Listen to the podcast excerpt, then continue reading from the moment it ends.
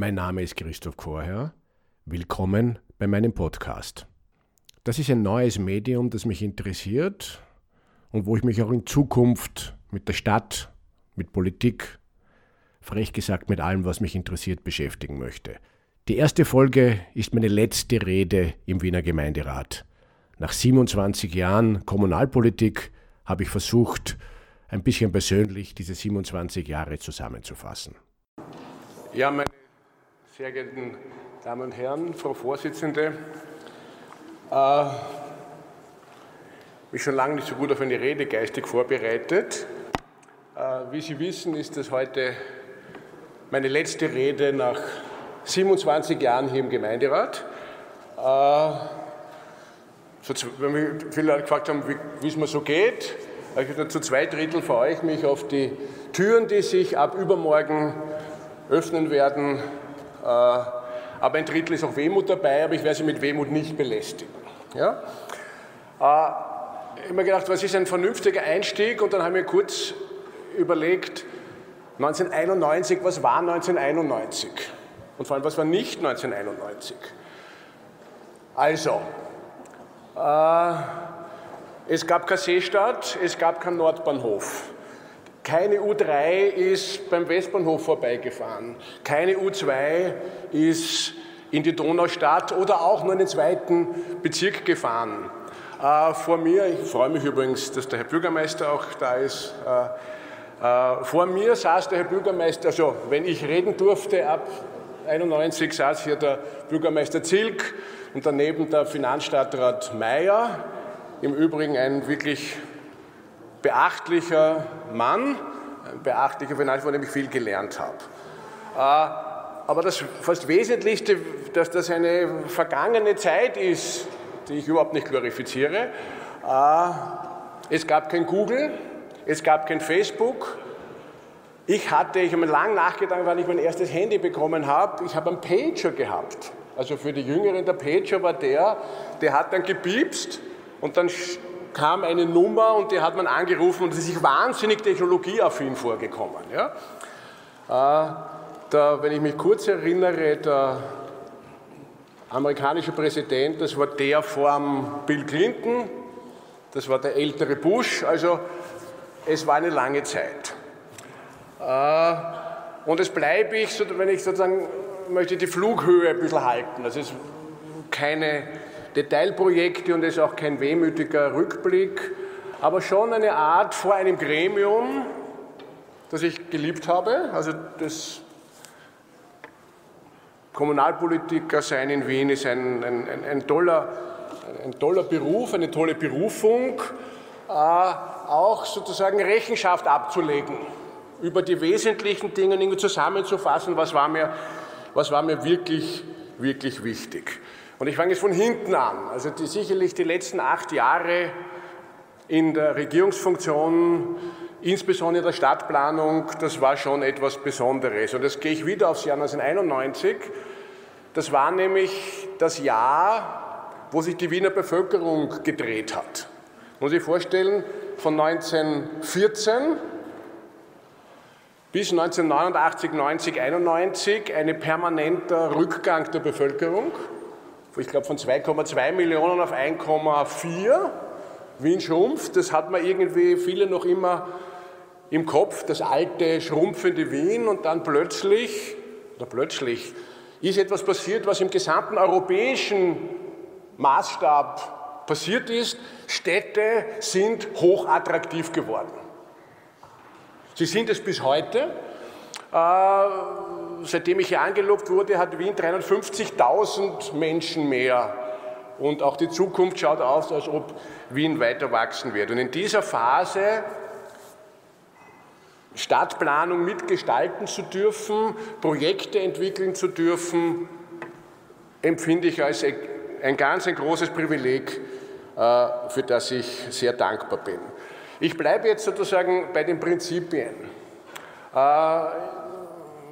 Äh, werde mich dann eh bei einigen wenigen bedanken. Äh, ich habe mich bei einer Landesversammlung, die Grünen haben mich sechsmal gewählt, viele aus Überzeugung, manche weniger, aber das ist die, das ist die Politik, aber ich bin den Grünen sehr dankbar. Sechsmal und einmal war sozusagen ein, ein Satz, der mich beseelt, wenn man das in einer Abschiedsrede sagen darf. Der hat gelautet und er lautet es noch immer als Überschrift. Schärfer als die schärfste Kritik ist die konkrete Alternative. Vorzuzeigen, auszuprobieren, wie es geht. Und die Stadt ist der Ort, wo man Sachen ausprobieren kann. Deswegen kommen ja auch so viele in die Stadt und ohne das Land abzuwerten, die Stadt ist groß genug, dass es nur ein paar Verrückte gibt, die so ähnlich sind wie man selber. Ja? Ab einer bestimmten Größe, irgendwo bei einer Million fängt es an, sind ganz viele, man sagt heute abwertend Blasen dazu, ganz viele Subkulturen, wo sich Menschen finden, gemeinsam was auf die Füße stellen, gemeinsam was entwickeln. Und diese Freiheit, die die Stadt immer geboten hat, nutzen können und nicht nur die Schelenblicke der Nachbarn aushalten. Und dieses konkrete Projekte zu entwickeln und sagen, na, was ist schlecht, aber reden wir nicht drüber, was ist schlecht, sondern zeigen wir, was was anderes geht. Da danke ich auch vielen, weil wenn man vieles ausprobiert, funktioniert natürlich nicht alles. Ja. Es gehen auch einige Sachen schief. Ich werde gar nicht alle aufzählen, die schon länger im Haus sind. Die Idee, die, äh, die erste Idee der Citybikes, ja, können Sie sich mal erinnern, da haben wir die grandiose Idee gehabt, das ist übrigens ein System, das in Wien begonnen hat, das weltweit mit einer guten Technologie funktioniert. Das erste war so das Wiener Modell, so irgendwie wie Spillerwagen, wo es zwei Euro reinstecken müssen. Und ich gesagt, ah, das werden die Leute schon machen. Ja, das ist innerhalb von wenigen Wochen grandios gescheitert. Damals hat man noch, habe ich das Gefühl gehabt, mehr scheitern dürfen. Ja? Also, wenn du mit was ausprobierst, dann geht auch etliches schief. Ja? Und das ist auch die Stadt. Äh, und vieles ist gelungen, vieles ist geblieben. Ich werde noch die Möglichkeit haben, mit einigen Freundinnen und Freunden und Bekannten nächste Woche das ausführlicher zu, zu diskutieren. Äh, Dinge, aus, Dinge auf die Welt bringen. Und was ich irgendwie die Aufgabe von Politik sehe, ist eben nicht Angst machen, sondern Hoffnung unterstützen, nicht Hoffnung geben. Aber was mir bis heute und bis morgen Freude macht am Gemeinderat, das, weil viele fragen, bist du schon halbert weg? Sage ich, na, fragst dann Marathonläufer bei Kilometer 42,1, bist du schon im Ziel? Na, schnaufst du am allermeisten. Ja? Also morgen um 24 Uhr äh, ist es dann endgültig eine Zäsur. Und zum Schönsten dieses Berufes gezählt, so viele interessante Wienerinnen und Wiener kennenzulernen und mit ihnen was unternehmen zu dürfen, Räume zu finden, manchmal auch nur Menschen zusammenzubringen. Du, ich habe eine Idee, ich kenne da wen, der hat, du willst einen Zirkus machen, ich sehe das jetzt gar nicht auf, du willst im Universitätsbereich was machen, du willst was Handwerkliches machen. Wo sind Räume, etwas zu tun? Wien ist der Ort der unglaublich tollen Menschen. Äh, und mit und für die etwas zu tun, äh, gibt sehr viel Kraft, gibt sehr viel Unterstützung. Ein weiteres Prinzip, ja, und da, und ich mache halt, möchte ganz bewusst keine Parteipolitik machen, wo ich sozusagen mal das Gefühl habe, dass schon diese Regierung etwas versucht, das auch mich vorantreibt Politik für alle. Alle, die in Wien hier leben. Und nicht zu unterscheiden nach Klassen oder nach ethnischen Kriterien, sondern alle, die hier in Wien leben, für die haben wir nicht das Gleiche zu tun. Die Stadt ist unterschiedlich, aber zu versuchen, egal wo du wohnst, wie alt du bist, ob du arbeitslos bist, ob du Unternehmer bist, ob du Wissenschaftlerin bist, für diese alle etwas zu tun. Und das weiß ich, das klingt jetzt kitschig, aber ich sage es trotzdem. Aus tiefer Empfindung. Selber geht es einem besser, wenn man was für andere tut. Als Mensch, aber auch für die Politik. Und ganz kurz nur, zu, wo ich auch stolz bin und das ganz bewusst hier machen, erzählen will in einer politischen Abschlussrede, weil es vom politischen Spirit durchsetzt war. Ich war und bin und werde viel in Südafrika sein, äh, wo in sehr, sehr armen Gebieten wir mit sehr vielen anderen, nämlich Studierenden, zwei Schulen gebaut haben, wo jetzt in dem Moment, wo ich hier stehen darf, über 500 Schülerinnen und Schüler lernen. Diese Schulen sind entstanden mit dem Spirit Build Together, Learn Together. Über 500 Studenten aus Europa haben die äh, errichtet und weil ich viel in Südafrika bin und auch gern dort bin, bin ich immer froh, dass ich ein Hinterticket nach Hause, nach Wien habe. Und oft denke ich mir, viele Leute, die sie sagen, wie schrecklich die Zustände in Wien sind, denen wünsche ich, schaut sich einmal auf der Welt um. Ja, was das zum Beispiel heißt, ein enormes Maß an Ungleichheit zu haben, wie du es in Südafrika hast, das heißt dann, dass du Straßen hast, wo Privatbewaffnete stehen, weil permanent kriminell wirklich etwas passieren kann, wo du im Lokal nicht sicher bist. Und für etwas anderes zu tun, Sozialpolitik, dieses unglaubliche Errungenschaft, Sozialstaat aufrechtzuerhalten, hilft auch den Wohlhabenden, nämlich Sicherheit zu empfinden und Sicherheit zu haben. Und wir sollten daran denken, was für eine Errungenschaft und was für ein Aufbau ein Sozialstaat ist, der permanent umgebaut werden muss. Aber wenn man das zu schnell abschneidet, glaube ich, ist es fast unvermeidlich, wenn man in der Welt umschaut, dass man auf der Ebene der Kriminalität was dazu nimmt. Also für andere etwas tun ist keine Frage der Selbstlosigkeit, sondern ist auch eine Frage des Selbstschutzes. Es ist auch nicht angenehm, wenn du Elend siehst, einem selber nicht. Sozusagen, da muss man doch etwas tun und es ist keine Frage der Charity, sondern eine des Sozialstaates.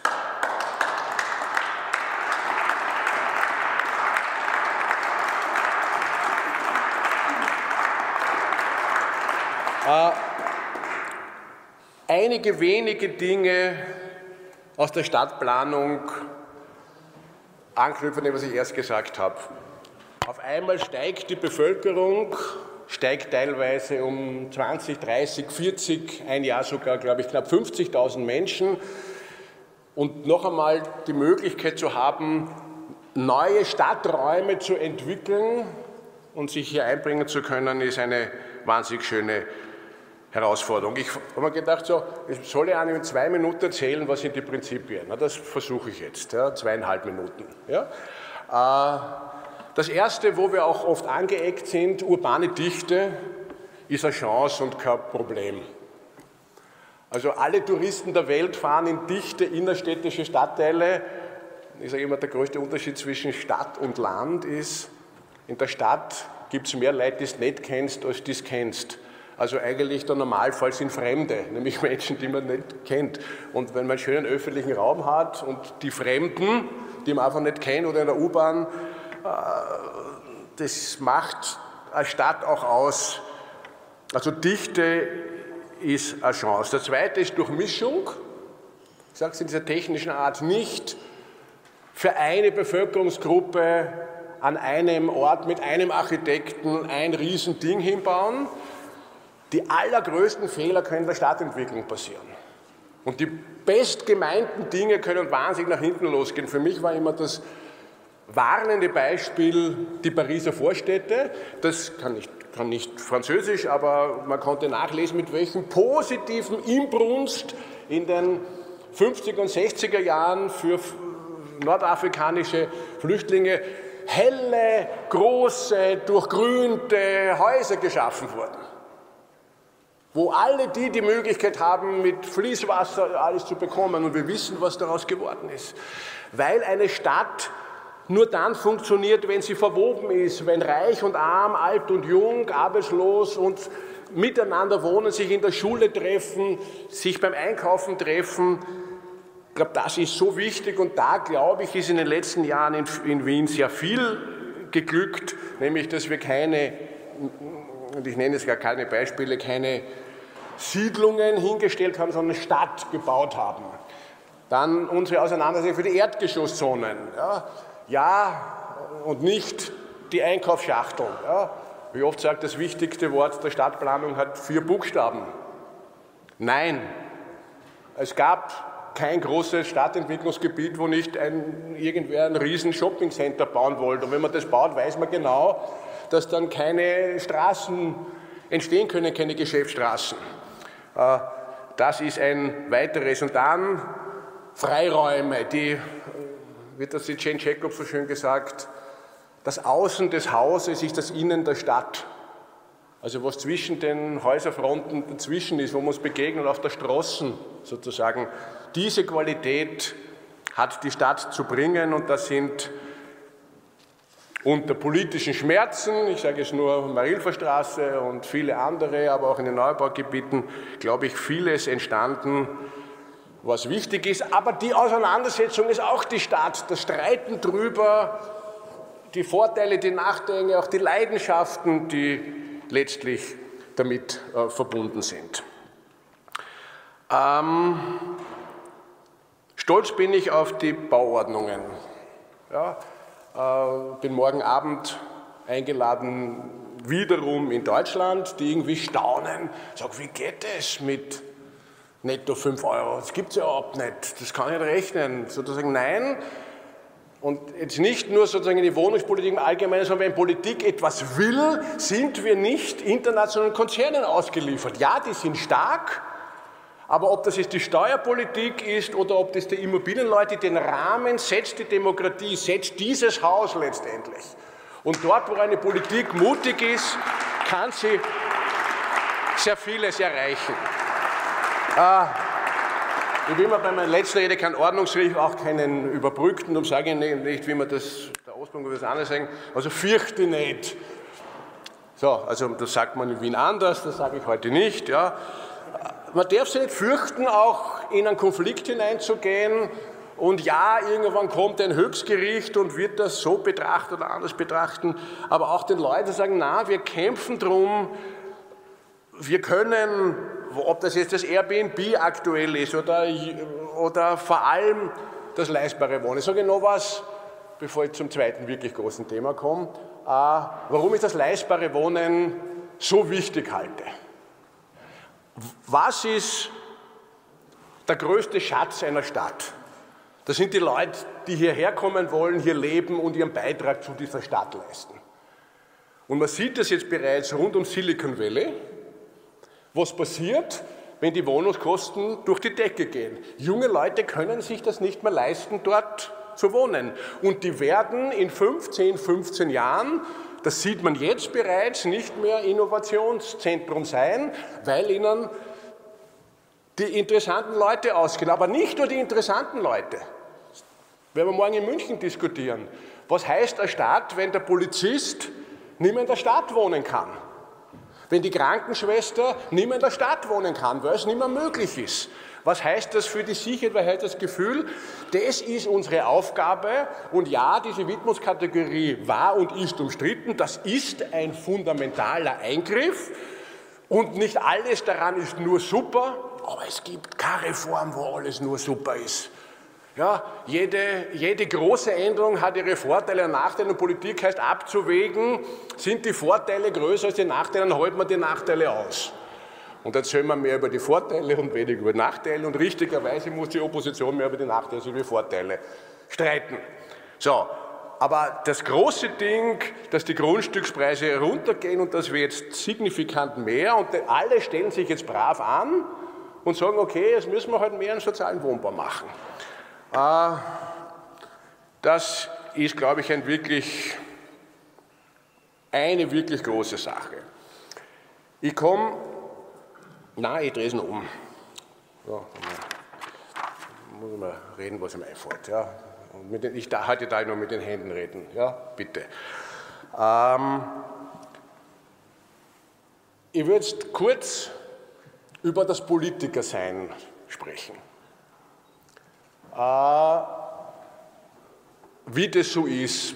Ist ja interessant, als mediale Figur wird ja, egal welche Regierung du bist, wird ja so viel Negatives und so viel Positives, das ist so. Also würden wir so junge Leute erziehen, dass man dem Schüler jeden Tag nur erklärt, was alles schlecht ist, aber es loben der nicht. Aber es ist so. Ja, Medien haben primär zu kontrollieren.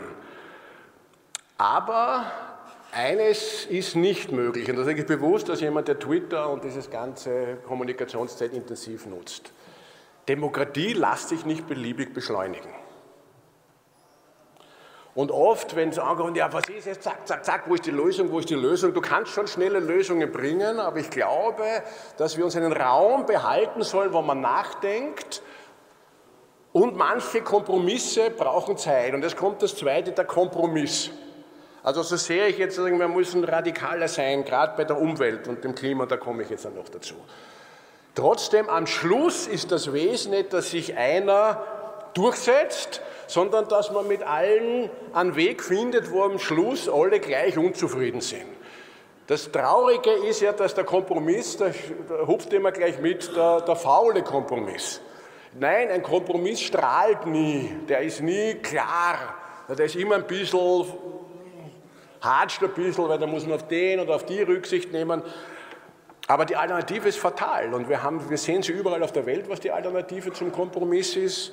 Äh, und eine nicht heroisch zivilisierte Demokratie, ja, die manchmal ein bisschen fad ist und manchmal ein bisschen bürokratisch, gegenüber einer aufgeheizten plebiszitären, sehen wir, wir reden über Wien, sondern das sehen wir in Großbritannien mit dem, was da passiert. Also ich bin ein ganz großer Anhänger des Kompromisses, der Entschleunigung und es Nova, eine, ein kleines Detail,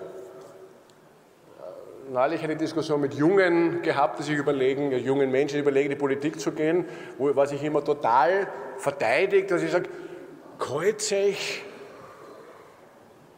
einen halben Finger in einer beruflichen Tätigkeit außerhalb der Politik. Das wird auch medial immer gesagt, ah, Nebentätigkeiten und schlimm. Kreuzzeichen Nebentätigkeiten. Sich ganz abhängig zu sein, ich sage es in der Härte von Politik und nie das Gefühl haben, es mir nicht mehr passt, kann ich gehen, halte ich für eine ganz wesentliche Geschichte. Äh, es ist wichtig, dass es Berufspolitikerinnen und Berufspolitiker gibt, aber Demokratie heißt alle vier, fünf Jahre wählen und gewählt werden heißt halt einmal auch nicht gewählt werden oder zu einem richtigen Zeit muss ich sagen, es ist genug, ich mache etwas Neues. Also insofern, was lernt man aus sozusagen der nicht politischen Geschichte äh, sehr viel Neues noch. So, zwei, ein wirklich großes Thema und dann ein zweites. Ja, aber kein drittes, ja, nur zwei. Das wirklich große Thema, so, das hat, das treibt mich und uns alle seit Jahrzehnten um. Das ist die große Klimafrage und die viel mehr als eine Klimafrage ist. Also man muss nur ein bisschen wissenschaftliche Dinge lesen und ich will es niemanden blämen. Ich will zu uns allen laut sagen, wir werden gefragt werden, in 20 Jahren, habt ihr das alles gewusst? Denn das nimmt in einer Dramatik zu, die Verschlechterung, Achtung, nicht für das Klima, dem Klima ist es wurscht, ob es vier oder fünf Grad heißer ist, weil auf der Welt war es ja in der Tat schon viel heißer. Und der Meeresspiegel war schon einmal 100 Meter höher. Dem Meeresspiegel ist es wurscht, ob er 100 Meter höher ist. Den Menschen, die dort leben, kann das nicht egal sein. Also insofern ist Klimapolitik etwas, wo wir eine Weltzivilisation mit neun, bald zehn Milliarden Menschen friedlich, offen halten sollen.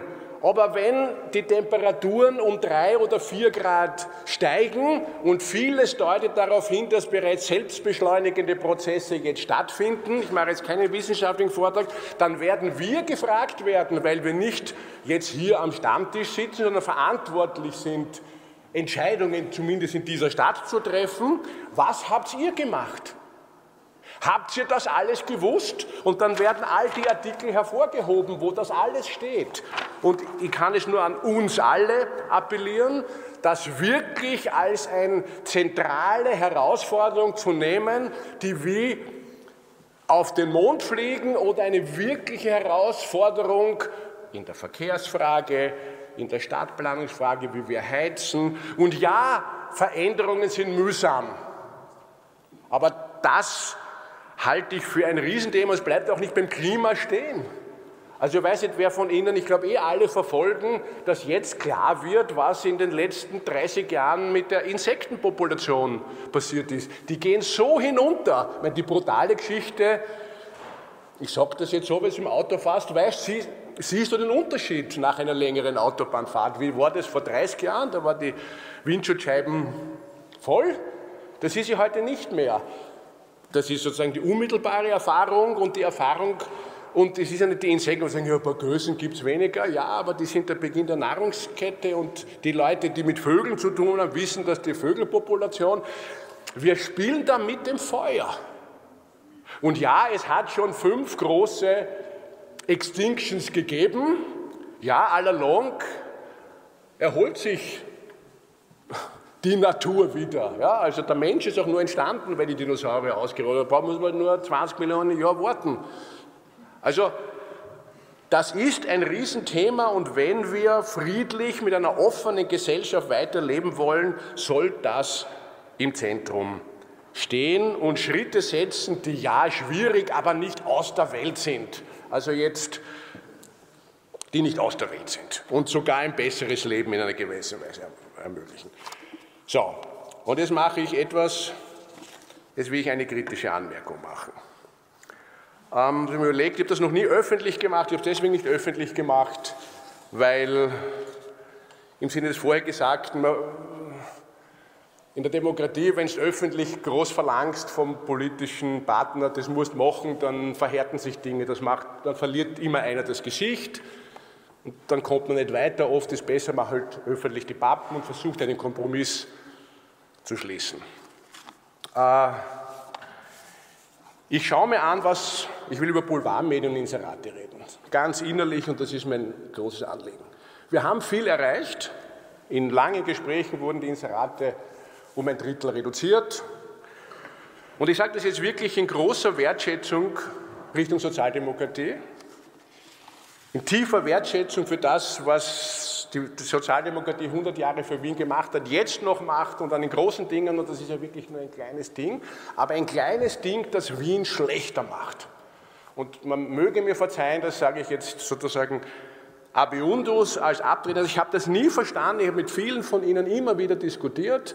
Es ist eh viel geglückt, aber wenn ich mir jeden Tag anschauen muss, was das System von Boulevardzeitungen auf der ganzen Welt ist, nicht in Wien, auf der ganzen Welt. Da werden einzelne Gruppen rausgegriffen, die vorgeführt werden. Da wird systematisch nicht Hoffnung gestiftet, sondern Angst gemacht. Da werden Menschen gegeneinander ausgespielt, da wird gehetzt. Und ich habe in der Vorbereitung diesen Medienblog Coburg mir genau angeschaut und habe so eine Mappe, habe gesagt, in meiner letzten Rede tue ich das jetzt nicht alles vorlesen. Ja. Ich habe nur ein einziges Ding mir rausgenommen, um einfach zu zeigen, und dann will ich das auch literarisch auflösen. Ja? Äh, vor wenigen Jahren, tragische, tragischer Fall, eine Frau verliert ihren Sohn. Sie geht wenig später zu einem Krippenspiel in die Schule ihres Enkels und erleidet dort einen Nervenzusammenbruch. Und was macht die Kronenzeitung aus dem Polizeieinsatz bei Krippenspiel, tobende Kürkin in Lutherschule? So, wie es da geht, kann man sich vorstellen. So, und so Dinge jeden Tag als System dieser Zeitungen. Schauen wir uns an, was der britische Boulevard, These ohne den britischen Boulevard, der zehn Jahre lang die EU zu dem gemacht hat, was in den Köpfen vieler Leute sind, wer die Abstimmung anders aussagen ist mit These. So, Achtung. Eine offene Gesellschaft heißt Medienfreiheit. Jeder Unternehmer, jeder Verleger kann publizieren, was er oder sie will. Aber die spannende Frage ist, wie viel davon muss man mit Steuergeld unterstützen? Und da halte ich, und das wissen Sie und das will ich jetzt noch als kleine Anmerkung gesagt haben, halte ich, ob es jetzt 6, 7, 8 oder 9 Millionen sind, weiß ich nicht, irgendwo in der Rolle zu viel, um in diese Boulevardmedien gesteckt zu werden. Ich weiß aus vielen Gesprächen, dass es viele Sozialdemokratinnen und Sozialdemokraten genauso sehen. Wünschen darf man sich was, was da die Politik daraus macht, ist hier zu entscheiden. das wäre die wichtigste kulturpolitische Maßnahme, die kein Euro kostet, sondern 8 Millionen Euro bringt. Einfach dort nicht mehr zu inserieren, indem man zum Beispiel sagt, maximal, maximal 500.000 für jeden Konzert. Ich, wurscht, das ist Tagespolitik. Wenn man es will, ist das möglich. Bisher saß man einem Irrtum auf, zu glauben, wenn man inseriert, sind sie freundlich.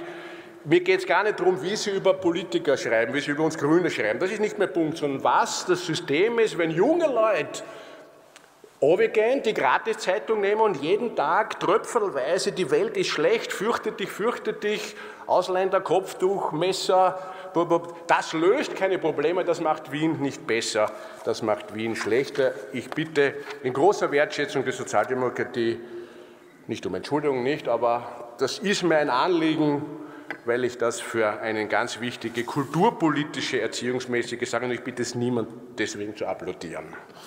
So, ich möchte zum Schluss kommen und nicht meine Zeit vollkommen ausschöpfen. Äh, ich will mich bedanken. Ich will mich einerseits bei allen bedanken, weil es, wie gesagt, ein großes Privileg ist, hier gewählt zu sein und insofern bei meinen Grünen, die mir wie gesagt, sechsmal das Vertrauen gegeben haben und mich oft auch ausgehalten haben, wenn ich widersprochen habe. Wir haben viele Sträuße ausgefochten. Äh, und das darf jetzt auch, ich tue es nicht jeden Einzelnen aufzählen und es picke mal ein paar Leute raus, wo es mir einfach ein besonderes Anliegen ist, mir, mich zu bedanken. Ich wünsche meinem Freund Peter Kraus alles Gute, äh, diese spannende Aufgabe des Planungs- und Wohnsprechers zu führen. Er weiß, dass ich ihm mit Rat zur Verfügung stelle, stehe, aber nur soweit er es möchte. Nichts ist unangenehm, verspreche ich um es allen. Heute rede ich noch und nächste Woche heute noch interne Rede und morgen mache ich eine Abschlusspressekonferenz und dann wird nicht hineingekeppelt. Und soll ich das jemals machen, rufst mich an und sagt, du hast gesagt, das wird nicht hineingekeppelt. Nichts ist mühsamer als abgetretene Politiker, die jahrzehntelang die Zeit gehabt haben, etwas umzusetzen und kaum so zurücktreten, haben sie die Weise mit dem Löffel gefressen und erklären denen, wie es geht. Die sollen die Pappen halten. Ich möchte die Pappen halten und meine Brötchen backen. Ja? So, also dem Peter Kraus, der Brigitte Hebein, alles Gute für die so wichtige Aufgabe und das ist auch kein Geheimnis, was ich sage. Ich wünsche mir so, dass nach 2020 dieses Reformprojekt Rot-Grün, das wirklich viel weitergebracht hat, fortgesetzt wird. Dazu müssen wir aber ordentlich zulegen und das ist die Verantwortung von uns allen. Also als Aktivist werde ich dabei sein, aber vor allem von der Spitzenkandidatin. Und besonders, und das ist mir jetzt ganz wichtig, möchte ich mich bei einer außergewöhnlichen Frau bedanken, bei der Maria Vasilako. Man soll mit Begriff Freund und Freundschaft zurückhaltend in der Politik sein. Das auch in der eigenen Partei, ich spare mir fast zu sagen, besonders in der eigenen Partei. Ja? Äh,